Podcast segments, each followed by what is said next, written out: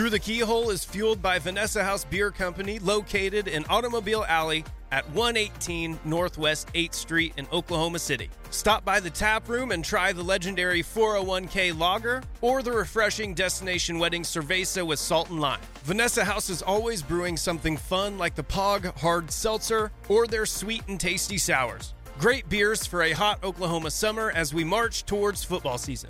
Stop by the Vanessa House Tap Room at 118 Northwest 8th Street in Oklahoma City for good drinks and family friendly good times. Kids and pets are welcome. Yes, I mentioned kids and pets in the same sentence. Vanessa House Beer Company, the best beer in Oklahoma City. Please drink responsibly.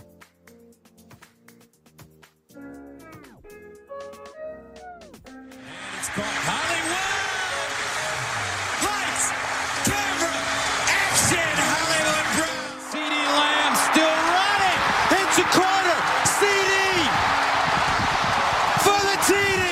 People don't know what it is to be champions. Oklahoma invented it. Welcome to Through the Keyhole, and OU fan podcast. You are listening to Peyton Guthrie, and as always, I'm joined with uh, Matt Burden and Alan Kinney from the East Coast. He's the East Coaster uh, of the group. Keeps everyone uh, in in uh, you know in check. He's with with the coastal elites. He knows all the trends and stuff before they happen. He lets us know all the cool stuff that's coming out. Um, how y'all guys doing? Uh, uh, Alan, start us off, man. How you doing? Oh man, I'm getting by. Uh, you know, no complaints here. You know, uh, ready for the season to start. Um, actually watched a little preseason football, which is something I try to make a point never to do, but uh, Ooh. my curiosity got the best of me, so uh, did a little of that today. But no, I am uh, I'm doing well, man. Doing real well. Ready to uh, talk football. I'm uh, I'm doing okay, man. I'm I'm doing all right. Uh, played golf today out at uh, John Conrad there in Midwest City. Uh, they did a whole bunch of like renovations to it. It looks amazing. So if anyone wants to go out there, I guess free advertising here for John Conrad. but no, it looks it looks fantastic. They've renovated the crap out of it. Like it looks amazing out there. But uh, yeah, did that, and I'm looking right now, guys. I think I'm getting like a like a little high school zit on the side of my uh, side of my nose right there. Like, uh, so that's good. That's good. We're we're doing great here. We're just no complaints. If anyone has their uh, home remedy for zits, please email that to Right, yeah. keyholesports at gmail.com. Let me know. Help Matt out. Help him out. I think as a kid, we all, I was always told like you cut a potato or something and put it on your face. I mean, I, I'm not for sure all the all the home I- remedies. Dip dip your finger in beer and rub that on there. So you could use some Vanessa House. Uh, there we beer. go. Wow, Yeah, there we everything go. comes I'll full get that. circle. What what can Vanessa House beer not do? Let's be honest. Exactly, exactly. Well, one thing it can't do is uh, uh, protect uh, University of Texas football's hopes and dreams as the upcoming season. As it seems, uh, they've had some pretty rough um, scrimmaging things. I think they've had a potential starter wide receiver and in inside offensive line seem to go down for the season at this point in time. Uh, you had a potential, uh, was it Hall um, suspended indefinitely, but who knows how long indefinitely it's really going to be. um, but yeah, that's the one thing Vanessa House doesn't seem to be able to do is, is uh, keep Texas. Uh, it's, it's Leslie, I- I typed your symptoms into the thing up here, and it says you could have network connectivity problems. man, it sucks. Uh, sucks for them, I, I guess. But you know, good for Oklahoma. Yeah, I mean, those are and like, well, uh, you know, I, I you always want to beat a team at full strength, in my opinion. Um, but like, Yes, true. I mean, th- those were uh, those two guys are. I mean, they were big. Uh, I mean, I believe his name is Junior Ang- Angilau. I believe is how you pronounce his last name. Uh, Yes. you know, I, he that I believe they were working him at center and and you know maybe on the interior there. One of the you know he has maybe two or three years of starting experience, um, and that's just one position where Texas is painfully thin. So uh, we might be seeing more of those touted uh, freshmen coming up here soon. Neyor, you feel bad for because this was going to be kind of like his shot to, uh, you know, kind of. I mean, he had a really big year, obviously, at Wyoming last year. Uh, this was a chance to kind of step up in the spotlight, uh, take some pressure there off of Xavier Worthy, and uh, give them a real, really tough one-two punch. Um, and then uh, uh, Agiye Hall, I'm not sure how you pronounce his first name, but uh, that one, I mean, you know, like it's kind of one of these things where um, you know, Nick Saban, I mean, the signs were all there as to what what you might be getting into. Now, to be fair, if he was if he really did remove the boot from his car, if that was what uh, got him in trouble, man, like that's one of those ones where, man, like it's it's hard not to feel pretty sympathetic there. Yeah, I think I think I stand with him. If that was what he was trying mm-hmm. to do, he gets a boot gets a boot on his car. I stand with him. It's similar to uh, uh, Eddie brought up on the morning show uh, last week with me. It's it's like when Joe Mixon ripped up the parking tickets in front of the uh, the parking. right. Like like I think everyone can agree that we we do not like parking uh, attendance. You know, so I will. Uh I'll be okay if it, if it was just that. If he was like, man, I got to get home. Like, I just want to get home. Like, yeah. yeah. like what what is this? I just parked here. I was going to be here for just a couple seconds. I was running in and grabbing something. Now I have a boot on my car. I'm sympathetic towards that as well. Yeah, I guess that could be a little bit different. I mean, the, the boot stuff, yeah, that sucks. Anyone, they're always so aggressive. like make yeah. make more parking spots or something. I don't know. It just seems like too much of an aggressive thing. But for that dude, it seems like it's just thing after thing. I mean, there's inside rumors that he's been skipping skipping meetings and trying to get other players to skip meetings with him and stuff like that. And Texas, just for some reason, won't cut the cord. but yeah. I guess you need talent. You just need talent, and you hope you can hang on to them for a year uh, until you start figuring other stuff out. But enough talking about the team down south. Uh, we're going to try to preview our best and set expectations uh, the best way we can for the University of Oklahoma uh, offensive production for 2022. Uh, Alan did a great job of writing down some um, some questions and stuff he wants us to kind of pitch around and throw around here. Uh, so we'll run walk these through one by one. I have some side notes I'm going to try to uh, work in there as best I can based on what we have here. Um, but the first one is how well do we see the offense as a whole uh, as a whole picked up the running game? I mean, I, I know from this Baylor st- style of, of play, the bear raid, they're going to be just a lot more running opportunities, especially if we're really looking at 70 to 75 plays a game you're just going to get more plays out there. Um, more of that zone read, uh, not zone read, more of that zone blocking. Get guys to the edge, one up and cut, and go and make a move.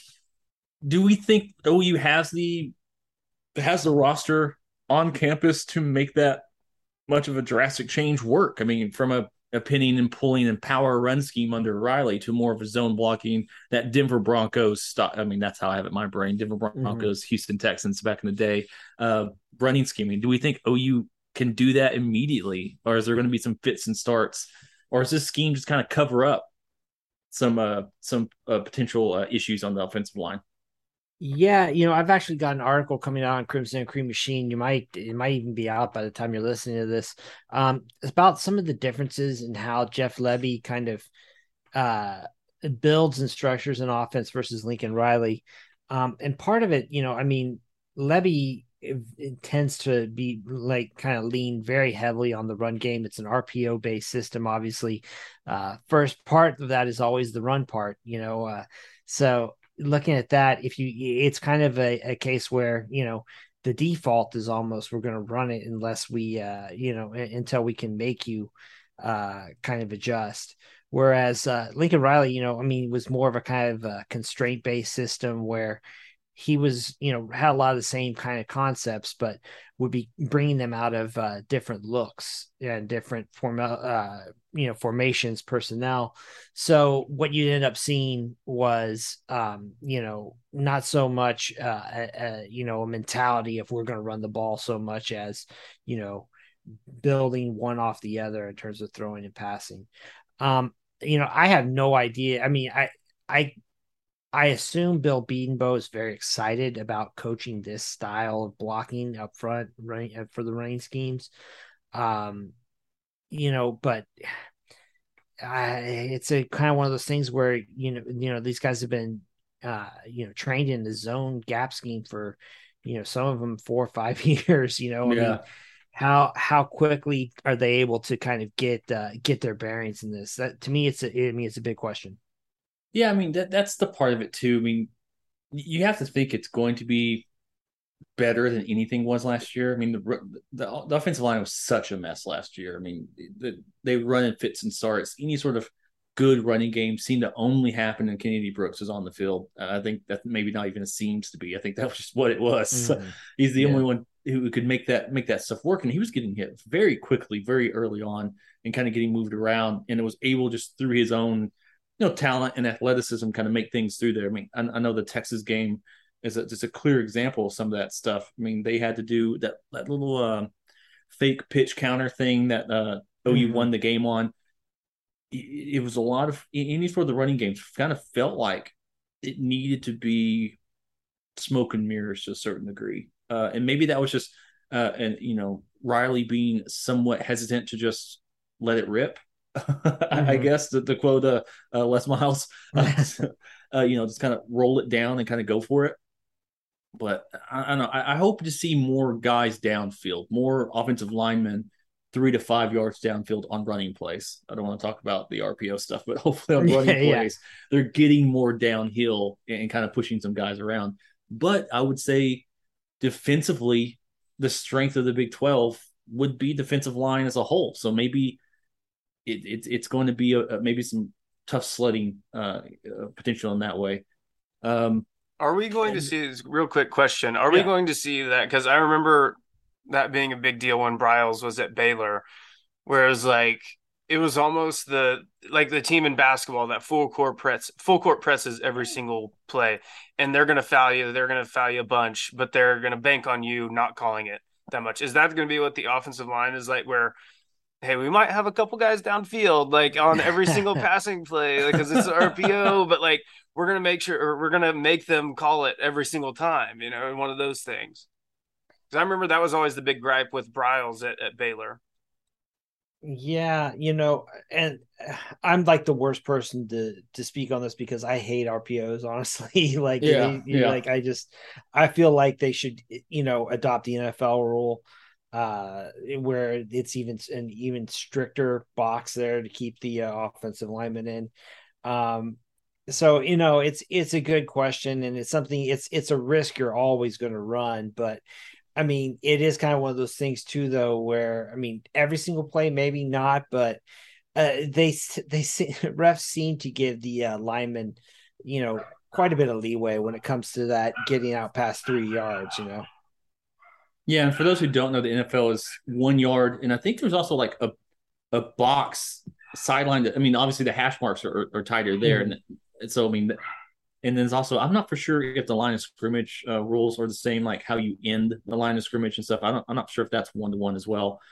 But yeah, I mean, it's so important. I remember Mike Stoops would complain about this, and everyone would kind of like you know hand wave it. It's like, oh, it's just Mike Stoops. But I mean, he is kind of right. I mean, how are you supposed to defend this stuff if you have offensive linemen five yards down the down the line sometimes, uh, you know, upfield? Like you're there's you can't key off of anything. There's right. nothing you can do as as a defense.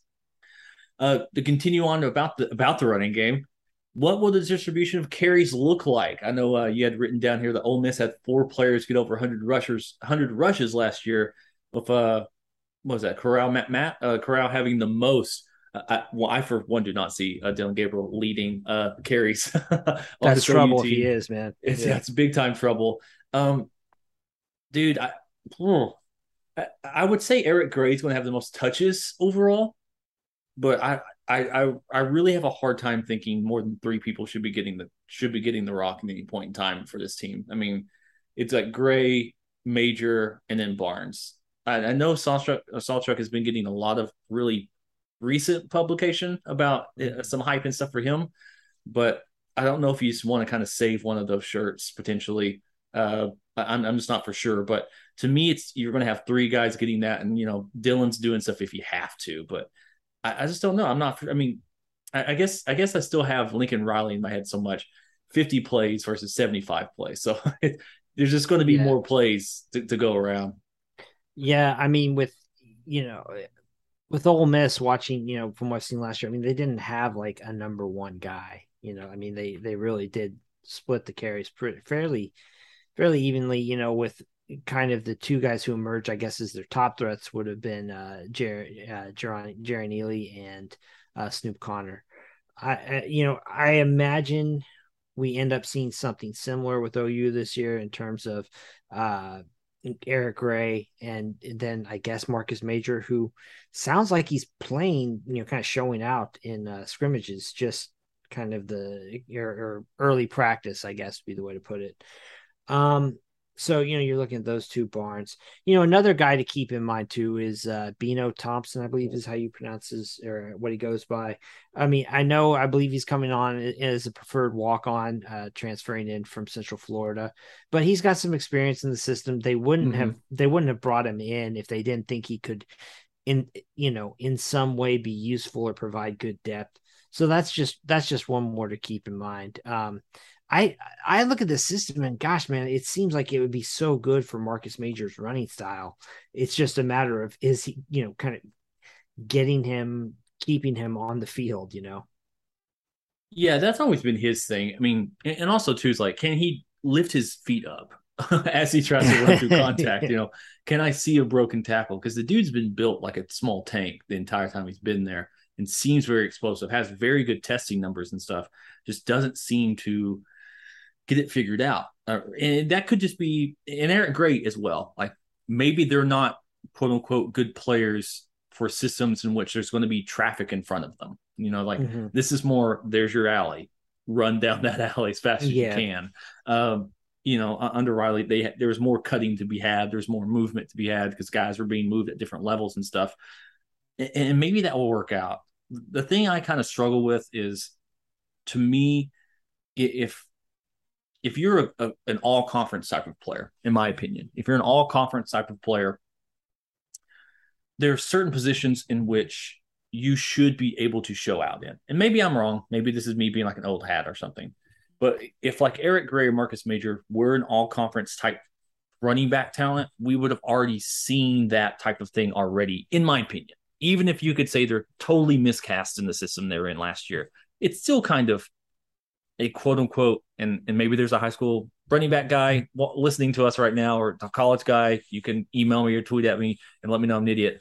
It seems like one of the more simpler positions once you have the ball in your hand. Um, you're running off of blocks, you're running off keys, you're running the color. Sometimes or it's running daylight. So I don't know if Gray or Major are going to make that much of an adjustment uh, beyond just what the scheme can provide them. Uh, and that's in my mind why I'm so excited. Um, just about Barnes because he's new, and I haven't, I haven't, my heart hasn't been broken by him yet. and maybe that happens, but I mean, do you, Matt, do you think I'm off base on that? By like, I'm not saying they're like bad players or anything. I'm just thinking like we would have seen it by now. I mean, especially Marcus Major. Running backs usually don't take that long before it happens. You know, usually it's boom, we see something immediately. Right, and Alan mentioned too, like it, it's really just about getting them on the field, but I feel like once he's gotten his opportunities, he, he he's done well. Like the past two uh, bowl games, I feel like he's played great. Like he played great against Florida, he played great against mm-hmm. Oregon. Uh, in that last bowl game, it's just you know the academically ineligible. Uh, you yeah. can't play like the first half of the year, and then I can imagine you're kind of in the doghouse too, and not getting many opportunities once you come back too. So, um, I would uh, for him for him i think it's just getting on the field and like capitalizing on those opportunities and i think i definitely think he could. I'm with you on eric gray leading in touches because i feel like he's gonna be catching a fair amount of like swing passes out there on, on this offense too, so and stuff like that, like the kind of bubble screens and stuff like that so. But yeah it, as far as like the freshman i'm with you on barnes. The the um the Tawee Walker kid is interesting to me he played really well in the yeah. spring game. yeah. He played really yeah. well in the spring game. And as far as like a bruising back, like I'm not saying he's going to come in and get uh, those 100 rush attempts that you that you talked about, but like say a guy like Marcus Major doesn't like he, he doesn't capitalize on those opportunities or you know finds himself where he can't get on the field. I, I think Tawee Walker could like kind of um could kind of fill in that role like that kind of power back style. Yeah, I mean, he could be like that goal line type thing. The thing I would really hate to see, and, and this, again, this is me like PTSD to a certain degree from OU fandom. If we have to have like, if OU has to have like a special package mm-hmm. for third and short or goal line stuff, like they can't just get, they can't punch it in with the normal guys, you know, then I'm going to start kind of like wringing my hands a little bit. Yeah, like if we bring in that running back to come in, he's like, here's our bowling ball guy. He's only yeah. brought in on fourth and ones or something. It's like, you know, the bulldozer experience all over again. Uh, I, I, don't know how I'd feel about that normally because you'd want to hope you can just line up and get a yard. Right. Just yeah, just just run the ball, right? You know, I mean, like, yeah, that that always drives me crazy. I think it's a. I think the quote is "run the damn ball." if you're, um, yeah, and and what do we think about Gabriel? Should they plastic wrap him? I'm sure should he be in bubble wrap? I mean, is is this going to be? Is again? Here's the thing too.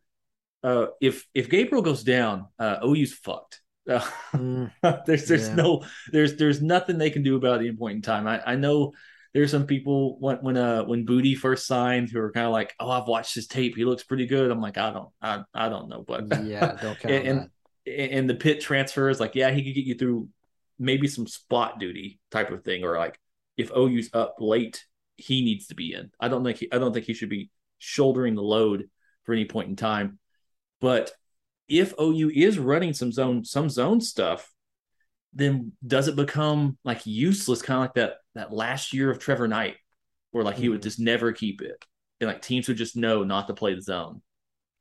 Yeah, that's I mean that's one thing I wonder about. Now, I look at it and like let's I mean again, this is kind of you, you kind of have to answer this question based on, like you mentioned, your risk tolerance regarding yeah. Gabriel's availability.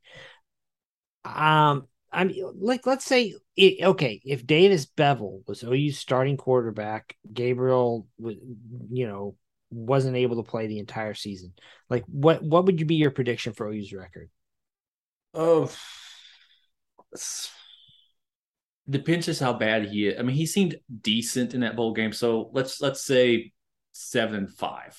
Right. right. Six okay. six, something like that. Yeah. So I mean you you kind of start calibrating it that way though, kind of, you know what I mean? Like, okay, if your expectation is like nine or ten wins with with Gabriel starting and you're getting I mean, you know, you're kind of you, you start kind of thinking about that way about how how much you want to risk it. Um, you know, to me, I think it, it, it just seems like that's kind of got to be part of your offense, and you just kind of got to roll the dice, man. Like it's it's too easy to defend teams anymore with um you know playing playing kind of 10 on 11 you just can't yeah. do it anymore. like uh, so i mean do you have to you know i mean matt corral ran 150 times last year for uh Ole Miss like like gabriel there is no reason to do to do that but I mean, you know, four or five times a game seems seems reasonable and seems like they could probably probably live with that. Yeah, it could be like a. Uh, I'm I'm I'm I'm googling as fast as I possibly can. Uh, it could be kind of like a Baker Mayfield type situation. Like he didn't have a ton of rushing, did he? Mm, you know, I mean, he gave he did he ran well enough to where, like, you kind of had to respect it or honor it, you know. But I mean, he wasn't. I mean, he wasn't in like Kyler Murray's or or Jalen Hurts's, you know, uh, stratosphere as a runner. Yeah. So according to Sports Reference, uh, at Oklahoma, Baker ran had 316 rushes. I'm assuming sacks are in that. Yes. So I, yeah. I don't know. I, yeah, I, I really can't tell how often he actually ran the, the football in any way, shape, or form. But I don't I don't think Baker I mean, I think it should be like five rushes a game type of thing, not including scrambles, just to keep that zone option there. Because the RPO, you need the QB to be able to move off platform to, to get that defense to move around and stuff like that. You can't just have him stand back there as a statue. But you know, you got to run your risk matrix. yeah. If he goes down, is that worth four games? You know, to pick this up, or can Oklahoma line up and like we said, just blow somebody off the football and hand the ball off to one of the talented running backs. yeah, yeah. And maybe those heavy run games come against like Texas. They come against I don't know. The more and more I'm hearing about Nebraska, the more and more I'm thinking maybe we're being silly. I think yeah. Nebraska uh, should, should, be should be uh, should be a game, um, and that's not good uh, if you're Scott Frost. Um, but you know, it, you know, getting later into the season against Baylor, Oklahoma State teams with these really strong defensive lines, that's where you start seeing some of that QB run game. But but before that, means against Kansas, stuff like that, Texas Tech, you, you really should be able to live off of let's just play pretty basic, pretty vanilla, and, and kind of move the football the way that we want to. Hopefully, at least. I mean, that's the that's the goal. Um, what's next year? Uh, we kind of answered it, but let's just do it anyway. Do we think the O line's going to be better prepared for this season, Matt? I mean, what's your do, are the big boys? I mean, have they, they've they've been eating at the food trough, they've been working out, they're with Schmitty. Everyone's talking about this is it. They're flipping tires and stuff. I mean, like they're doing different stuff. I mean, are, if is the will the O line be better?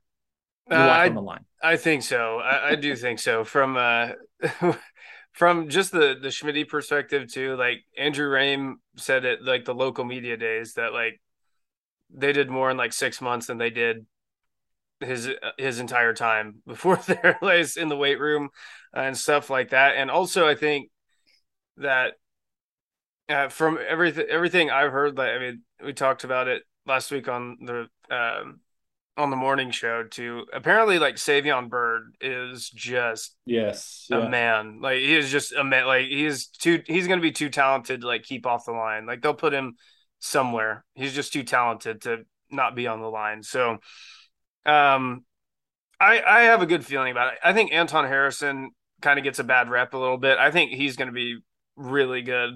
Uh, he has he's had his up, ups and downs, but I mean he's also like like the first time we saw him get action, like he was a true freshman. So like a true freshman playing, you know, left tackle in any like any college football game is is tough.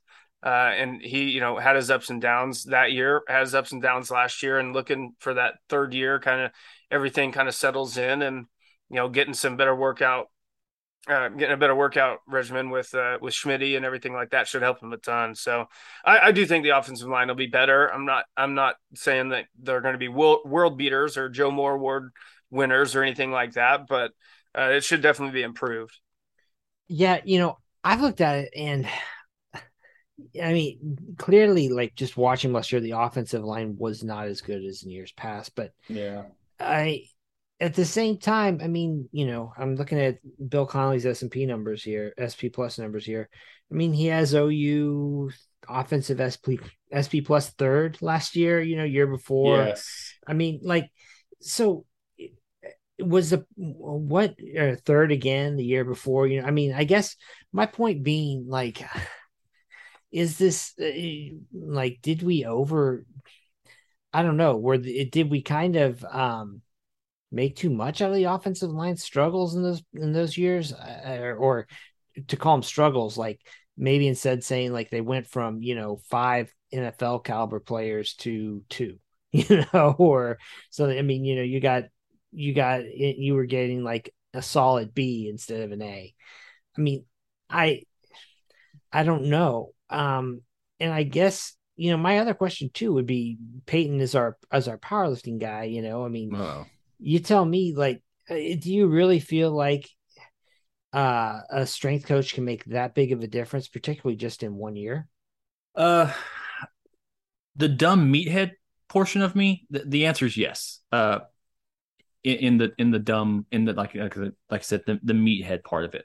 Um the the thing that you have to think about is i'm trying to do this somewhat politically. Um so OU, if you look at like photos and stuff, people are always posting the photos and like, oh wow, look at this. There's so much different stuff like that. They don't look too much different unless you can unless you're kind of knowing what you're looking at. Because a lot of the guys, their chests, their delts, all that kind of stuff's kind of built up pretty well. They look strong. Like they look like big, strong dudes to a certain degree. But if you put their their their back to back stuff, you can see that every, basically everyone across the board and this looks this if you just look at their weights, it's their pure weight numbers that it backs this up. Their trunks have been are, are much more solid, and I, this is I do man, I hate geeking out about this stuff.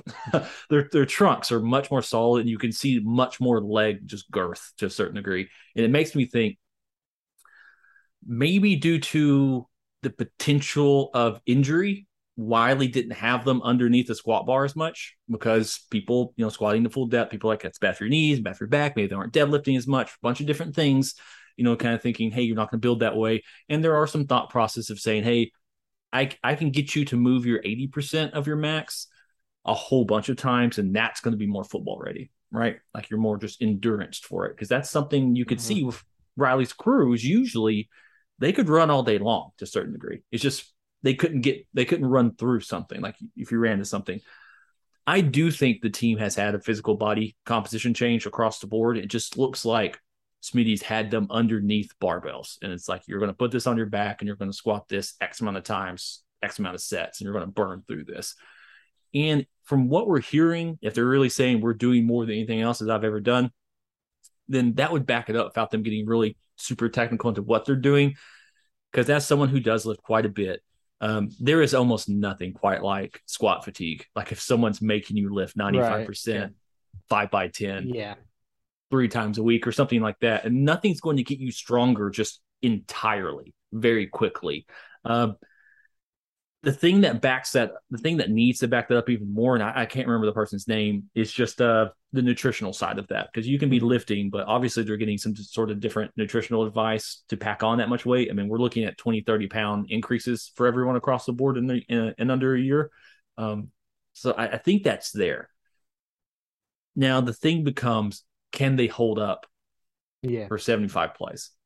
That's the big gambit you have to play. And everything we've seen, I mean, everything I've read from, uh, if, if everyone wants to join the, the Patreon for Red Dirt Sport, he gives practice reports out that stuff he's hearing. I know Alan said he's heard some stuff. I'm hearing these are extremely intense practices. These are lightning fast Yeah, practices. These very. are people who are, they're like, these are just extremely, people are on top of it. Brent Venables is with every single position group and they're they're talking about the you know the 10 day gauntlet. Like this is the hardest 10 days you're going to have this entire season this 10 days at the rugby field. If that's true we should be fine. But that's the gambit you always play. How much weight should i put on versus how much of my cardiovascular do i need to keep? That's the stuff that's always hard for this for this for this crew. Right. You know, and for me, I mean, whenever I hear like just your average fans start going off on, eh, you know, strength and conditioning and coaches and, you know, oh, well, now, now Jerry Schmidt's back and whatnot.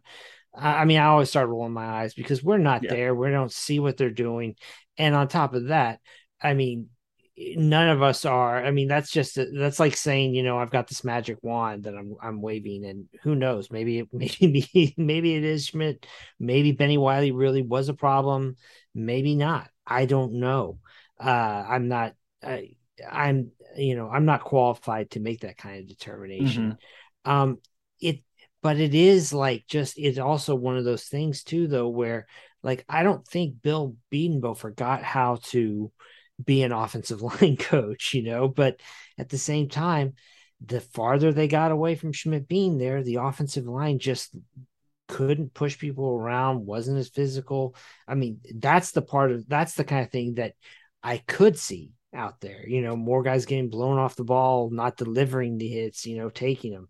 Uh, I mean, that that's the part where it's just it it's hard for me to reconcile the idea that there that there would not have been a problem in the in the strength and conditioning. Yeah, what I what I've been heard like after the Joe War, I mean after your Cody Ford and your Orlando Browns, like after NFL, you know, Mhm. offensive linemen left, the the term that always got heard, and this is from from Red Dirt Sport, was always um, they're just furniture movers, like they're just moving people around and kind of sliding stuff around, and not necessarily like punishing and delivering. Yeah. Now, do you want you know your your left tackle Orlando Brown getting four personal penal personal foul penalties a game? No, probably not. But it is setting a tone. it is like Mhm. it's kind of like what Matt was saying earlier. Eventually, they're gonna have to stop calling this. Yeah. I'm gonna keep driving this dude into the ground. Eventually, they'll say, "Well, that dude needs to do something for himself." Like, yeah, I- well, and on top of that, save him. though, it wasn't like last year they weren't getting personal foul penalties or they weren't. That's getting- true. You know, that's true. so I mean, and there's like, di- eh, and there's different rules for different guys. Orlando Brown is so good that you can live with. It's like okay, mhm. try not to do that anymore because we know that you're even though we know that you're going to produce the goods uh, more often than not because you're a, a great player. right, right, Yeah, that's the thing too. Is like, do they have that? Maybe it is just a mentality. I mean, some of this stuff, regardless of like, I mean, I, I think I, I think there has been a physical change from the team full cell, but it could just be a mentality of it. I mean, that stuff does bleed into these guys. They buy into it all. I've done interviews with football players and with you know baseball players and stuff, and they and you try to ask them a question. I remember I, I was talking to uh, uh, James Winchester about the Joe Mixon thing. Mhm. Uh, and this was a while ago, obviously, because those are two names who were in the NFL. Um, And his whole thing was like, yeah, it sucked, but he was one of our guys. Like he was in the, you know, he was in the locker room. And I remember I was, I also kind of asked him about the type because at the time he was on the James Winchester is currently on the Chiefs, and I asked him about Tyreek Hill. I was like, how do you rationalize some of that stuff? And it's almost like there's just a two different worlds. There's a locker room, and then there's whatever happens outside the locker room. And if it happens outside the locker room, they really don't care it, to a certain degree. Uh, you know, can you help it, us it, win football games? That's it. Correct. Can yeah. you help us win football games? Yeah. And sometimes that was a little disheartening to kind of hear that, but it also lets you know just the amount of buy-in those kind of guys could have. Like if you're if you're hearing this from from if, if Schmitty is being more holding people accountable, making people quote unquote suffer for making Mhm. these types of simple mistakes, and you just have you just have the stuff from Brent Venables screaming at them, saying this is not good enough, this is not good enough, this is not good enough, over and over and over again, while still being positive. I mean, if you just if you were to read a transcript of what Brent Venables was saying to them, sometimes you gotta be thinking, man, he must think we're horrible. But then you read everything from the players, are like, this is a great family atmosphere. I'm having so much fun. This is a, I haven't had this much fun uh, since high school. And I'm like, man, this. If you just read the the words, you would think these dudes are going through like a hellacious boot camp from a guy they can't please uh, in Mhm. any way, shape, Yeah. or form. But it seems like they they've been completely bought in on that side of it. So I think that could be something where you do see you do see that drive, and like you said, the further and further they got away from it, and the more they got into the, the new regime of of Riley and of uh, you know Wylie, it kind of got away from the, the toughness. And I even hate that term, but Yeah, me too. the the Yeah, grit, the you, toughness, yeah. the whatever did seem to kind of dif- disappear. And it seemed more just like, well, I'm just doing my job, so the other guy's going to do his job, and then you know, it didn't seem like there was that extra drive somebody into the ground. Yeah, and I mean like the mental the mental side of it, like that you're talking about with accountability and push pushing your limits and stuff. I mean, by many accounts, that wasn't is you know Wylie didn't emphasize that to the same degree that uh, Schmidt does. So you know, I mean, I guess that's just one other uh, thing to keep in mind going forward.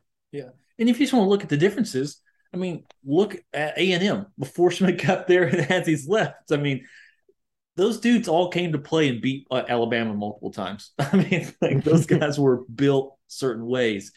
Now, when it comes to some of this stuff, I, I'm almost to a degree that I mean, I think strength and conditioning is obviously very important, especially nutrition.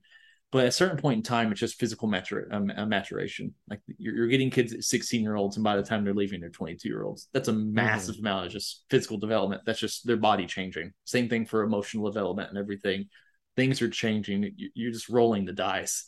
Uh, and the O line just takes a little longer. I mean, you're getting, I mean, literally, you're getting like six foot eight, 320 pound 16 year olds. I don't even know how they can walk without falling down. Just- I mean, do you remember being that awkward and weird? Like it's hard to move your body, and it's like giants doing that. I mean, it, sometimes just takes a while for that kind of stuff to to come through. I mean, look at Orlando Brown now; he still looks weird just walking. I don't know how you can make it work, but you know, it just takes time to kind of develop all that stuff. Right. Uh, that that was a big long segment on the running game and offensive line, and we've got one question for the passing game, but uh, I've got a few other notes here. Is the plan to make the in the, is the plan in the passing game to make Mims the primary target? So I want to answer that question with uh, it has to fucking better absolutely be. I don't see anyone. I don't see a name in which it makes me think. Yes, that guy should be getting catches instead of the best wide receiver. I, I know there's always kind of a thing where it's like, oh well, our third option is the one who's open. It's like, yeah, well, if Mims is in single coverage, he's open. like you need to be thinking about it in that perspective, in my mind, or you need to be manufacturing ways for him to get open. He needs to be in the slot, He needs to be on the outside, he needs to be coming out from the backfield. He's your best dude. He needs the football. Nine out of ten times, when the ball's in the air. Uh, Matt, what, what's your idea about this? No, yeah, Marvin Mims needs to be the he needs to be the number one guy. and plain it plain and simple. You gotta you gotta make ways to get him the football, like you said, manufacture ways to get him uh, the ball because I mean, hey, we, we've seen it when uh, when you get the ball in his hands, good things good things tend to happen. good things tend to happen when you get him the football. So, um, yeah, I, I want to see a lot of, of, Marvin Mims targets this season, and, and like you said too, I mean, just look at the Texas game. I mean, yeah, if he's in single coverage, he's open. He's just you just throw it up to him. He made two huge catches when guy was all over him, but he came he came up with the football. So um yeah, no, he he he better be. I'm with you. He he better be getting uh the lion's share of the targets. Yeah, like looking back at last season, I guess here was kind of what I was more kind of going for too, though, when talking about this. I mean, looking at last year, OU's catches, right? The top five guys 39, 35, 35, 32, 32. That was Haselwood, Woods, Williams, Mims, Hall, right? Then, you know, you look over at, at Ole Miss last year and Dontario Drummond, not exactly like an all star, 76 catches. The next, the next yep. most was 20, you know, pardon me. Uh, Jerrion Ealy had 32. Then there's 26, 20. So, I mean, you've got clearly like a primary option. The year before that, when they had Elijah Moore, man, I mean, even yep. more 86 catches in eight games. So, you know, you're talking about just a different, I, I mean, it, you know, having like this one guy. Now, some of that stuff like Ole Miss used a lot of that uh, touch pass. You know, you send the receiver in motion across the yes. line. So, I mean, you know, he probably Dontario Drummond, just based on what I saw, I mean, he was getting at least one or two of those a game, right? So, you know, you add that up, that's almost twenty catches, right? Because of how they how they score that. Um, but I guess you know it's more. I don't think Riley was really necessarily trying to scheme Mims open, if you know what I mean. Like, whereas I think that that's maybe more what we're going to see this year in the passing game. Yeah, I wrote down those same numbers too, just for the uh the past three years, in, which I have it down as Lebby being offensive coordinator.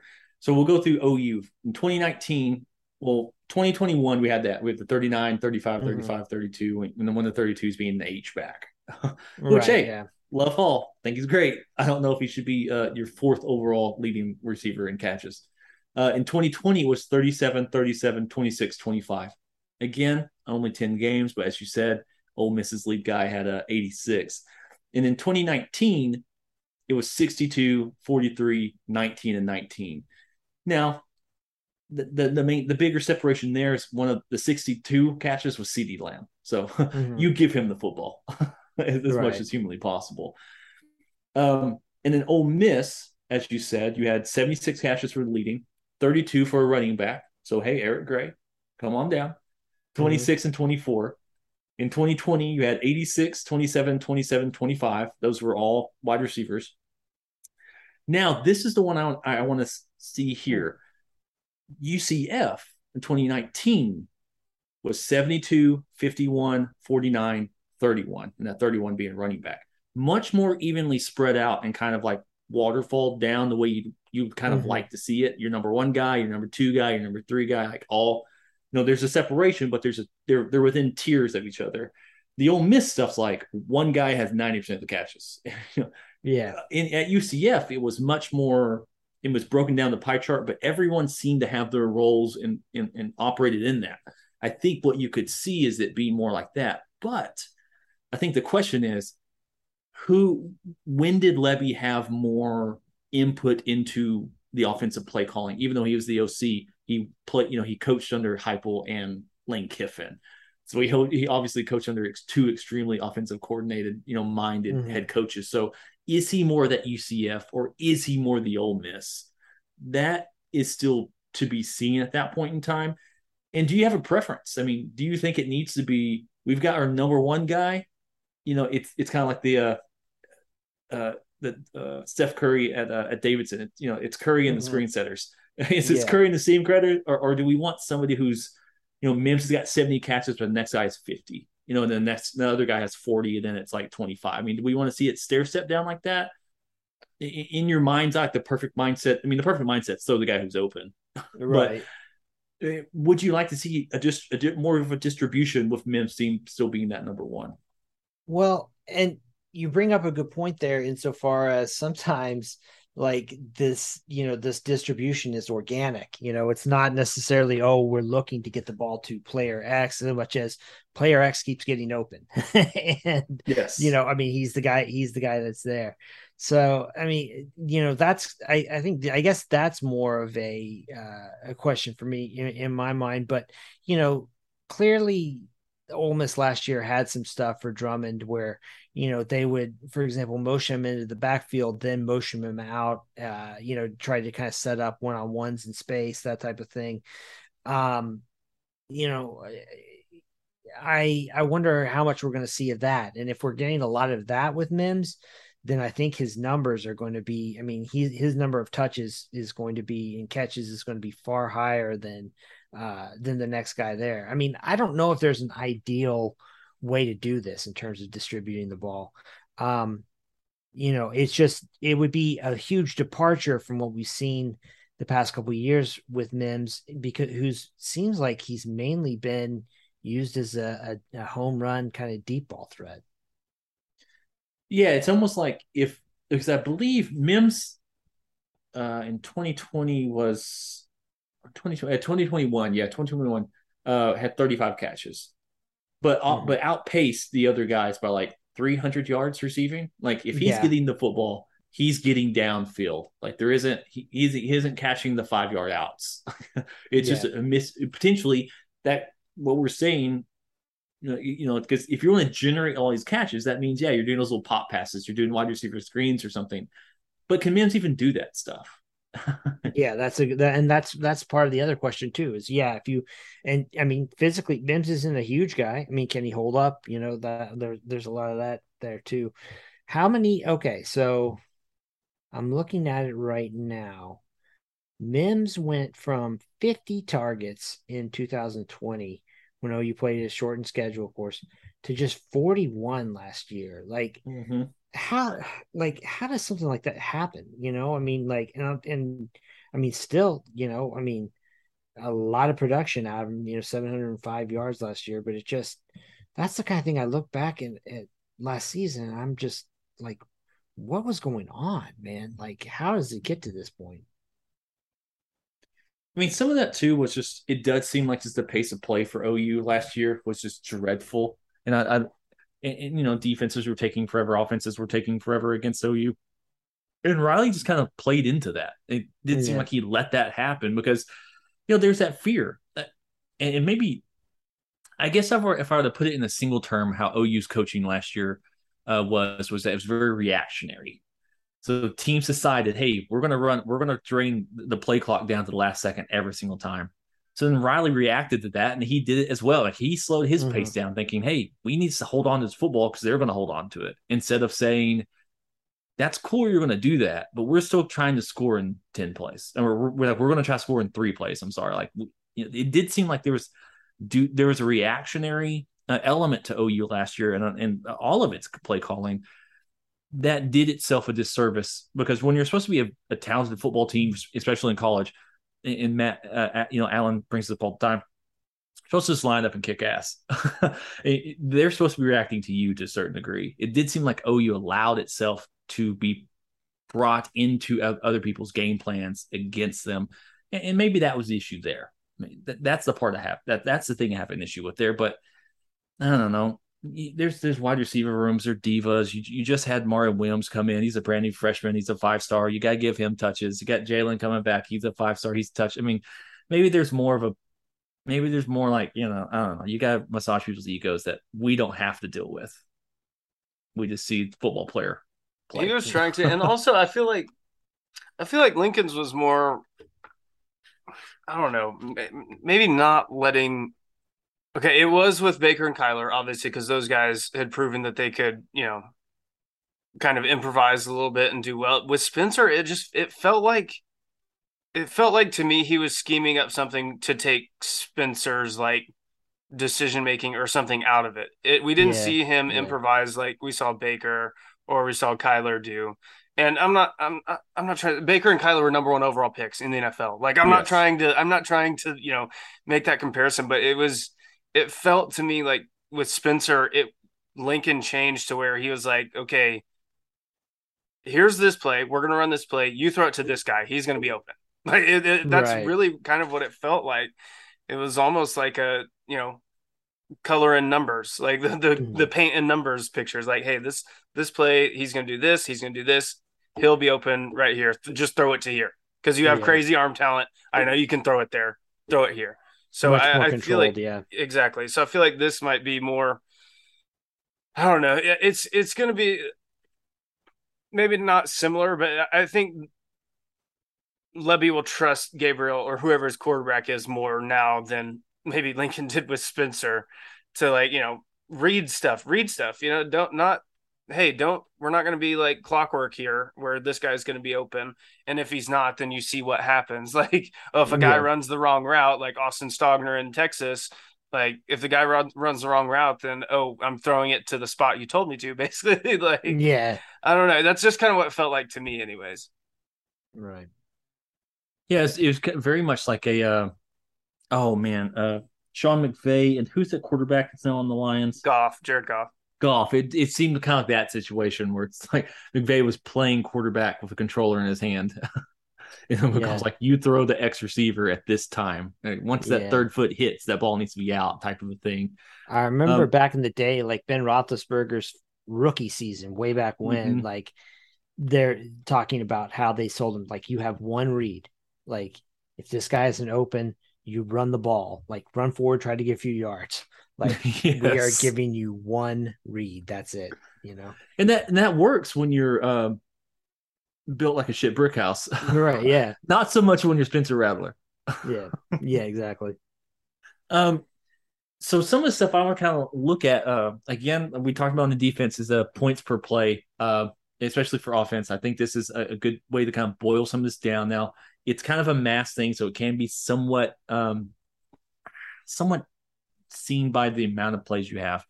So points per play for OU in 2017, second, second overall, great.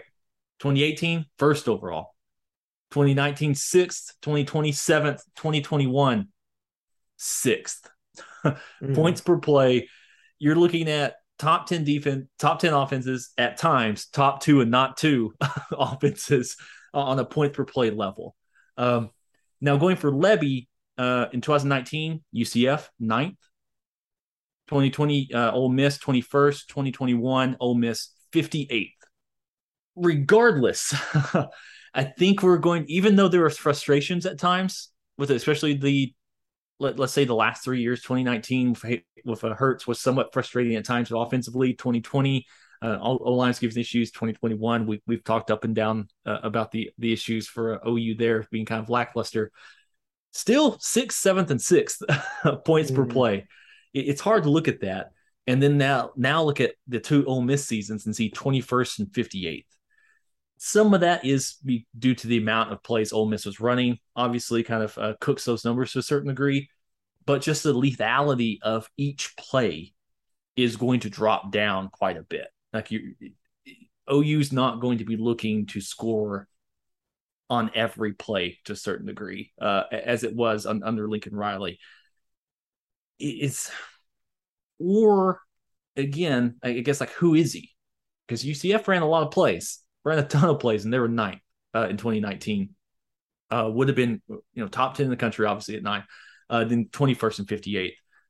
Do we think a fan base would be cool if OU dropping out of top 10 of those types of numbers? I mean, because I think like man, if we were ever fans of Iowa, uh, Yeah. would we just like go outside way more often? I mean, what do you are, are you prepared for a little bit of frustration? Uh, just seeing the amount of plays and knowing there may be more just like quote unquote junk calories to a certain degree in this offense. Uh, you know, I mean, for me, like I look at it, and you know, Lebby was an offensive coordinator at UCF in 2019, Yeah. where you know, I mean, UCF is going to have a, a talent advantage over most of the teams, right? In the AAC. that that you know that was you know wiped away when he went to Ole Miss. Like you're you know so to me it makes sense that the numbers would go down like that. I mean you're you know you're they're trying to run an up tempo uh no huddle type offense to kind of counterbalance any type of uh you know kind of talent uh deficiencies they might have uh, versus you know your typical SEC team.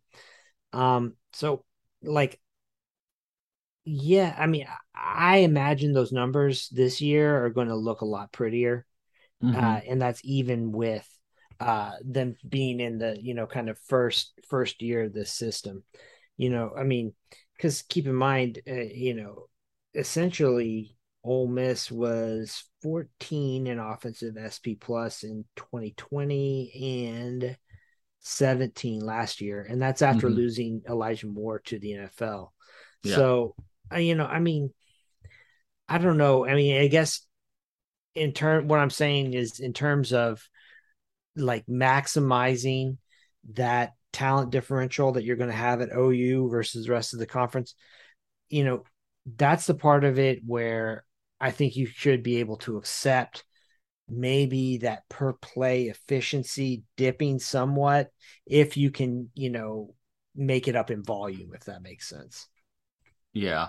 I'm trying to look at okay, 19. Okay. So this so this one to be a little comparison here. So for 2021, uh on, on points per play, Tennessee was 13th. Uh, they play very fast, uh, under Heupel as well. Uh, according to 24 7, Tennessee was the 19th most talented team, with Ole Miss being the 27th most talented team in the nation, according to their team talent thing. They, they have that based on the recruits, how many fours and five stars and three stars, all that kind of stuff.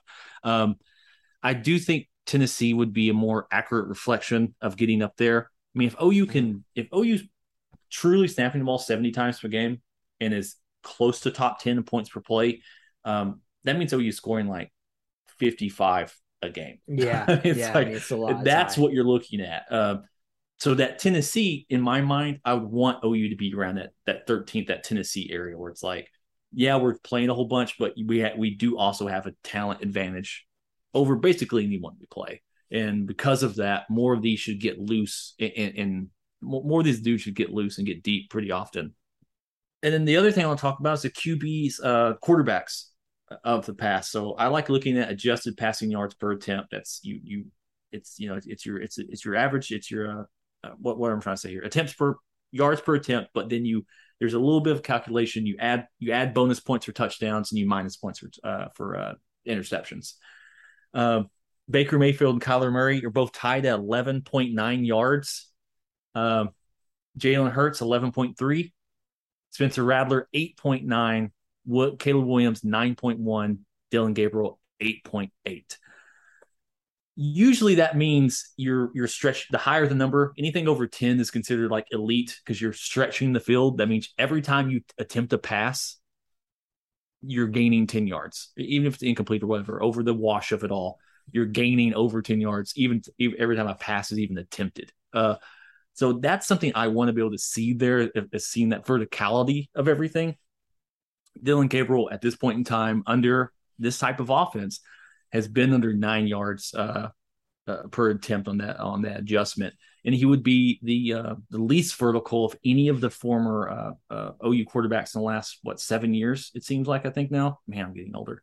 Um, I, if if we start getting Mims and stuff start stretch out there, I, I don't know. I, I guess asking the same question. I mean, do we see those numbers start to increase? Do we see Gabriel looking downfield? Because the stuff I'm reading and some of the hopium type stuff I'm seeing is everyone's like, oh, Dillon Gabriel's got a cannon.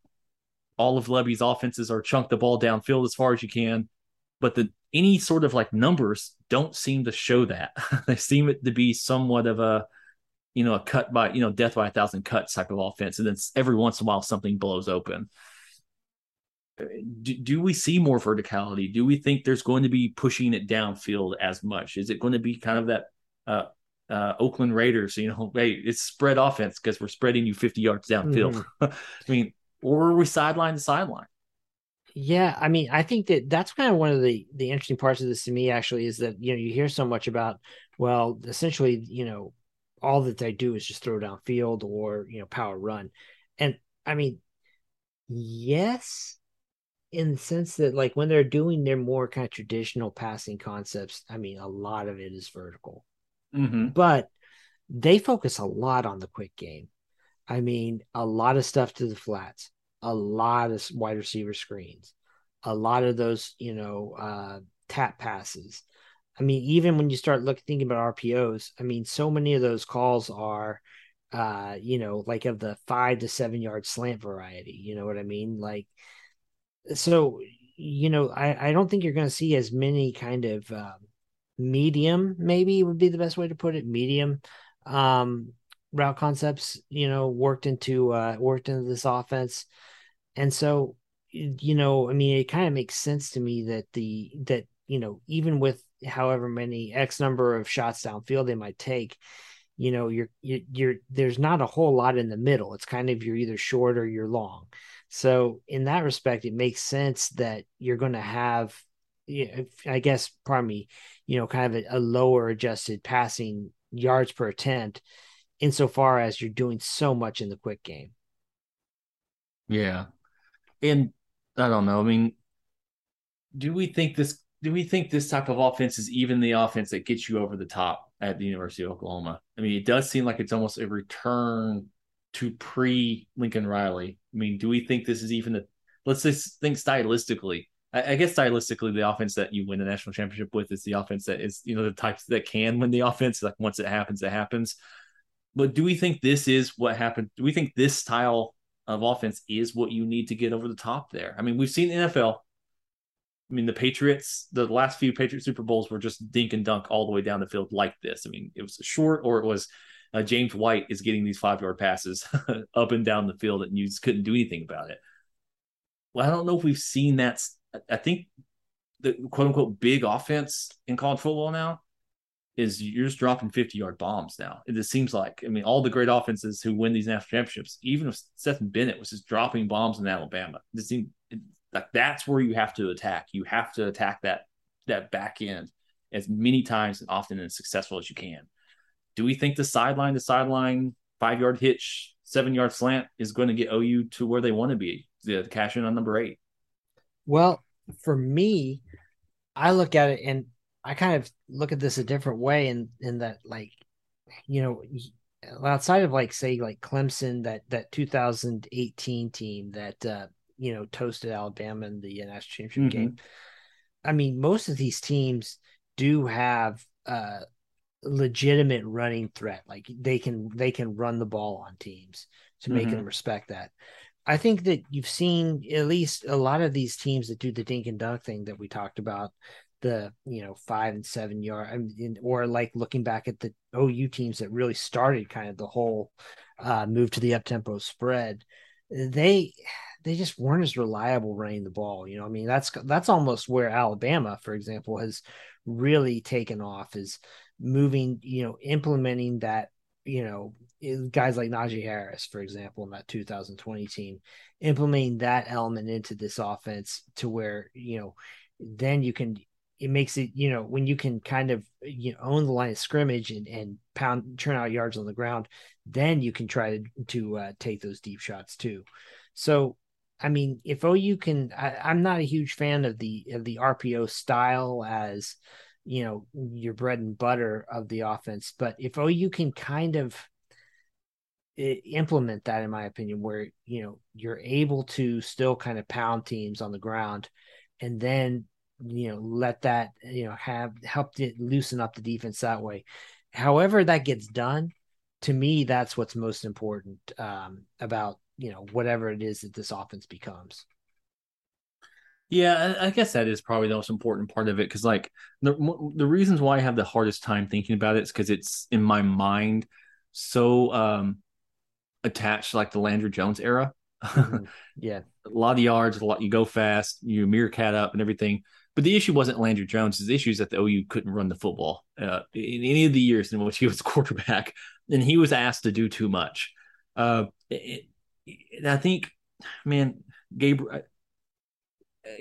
Go, go go read a practice report. People are saying Gabriel looks just like the, all the other OU quarterbacks OU's had. So I mean, if he's that good, we should be fine. But you can you can only ask him to do so much. I mean, if mm-hmm. OU just can't move the football on the ground, then it doesn't matter. I mean, to, to a certain degree. I mean, OU will probably win the Big Twelve and then get it shit shoved in.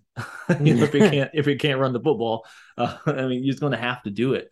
Um, and maybe the, the maybe the defensive coordinator mentality of Brent will shine through a little bit there. Like he did you know most offensive most defensive coordinators kind of hire in a guy who's like we're going to be a ball control you know Yeah. our job is not to mess up the defense. And uh brent did the opposite. He did he pulled a he pulled a uh, a bob stoops. It's like let's go against for the offense i hate defending against. But hopefully we see a more balanced running attack um that can help OU. I don't know. I mean, I- I'm not thinking about playoffs or anything like that, uh, but just something that just seems more like a balanced football team would be cool to see. Absolutely. Matt, Yeah, like we and like we've said about like I know we we're talking offense on this one, but like OU fans have seen, if you don't have a defense, it doesn't matter. Doesn't matter how good your offense is. Does not matter. Well, guys, um, thanks for listening to this, our uh, OU uh, offensive outlook. We had some fun here talking about a bunch of hypotheticals. Uh, if you'd like to hear us uh, doing this some more, and um, we've got different articles coming up. We have some Q and A's coming up with our founder. Uh, we have another podcast up uh, Wednesday behind our paywall. You look us up at Patreon slash Through the Keyhole. For four dollars, you get everything.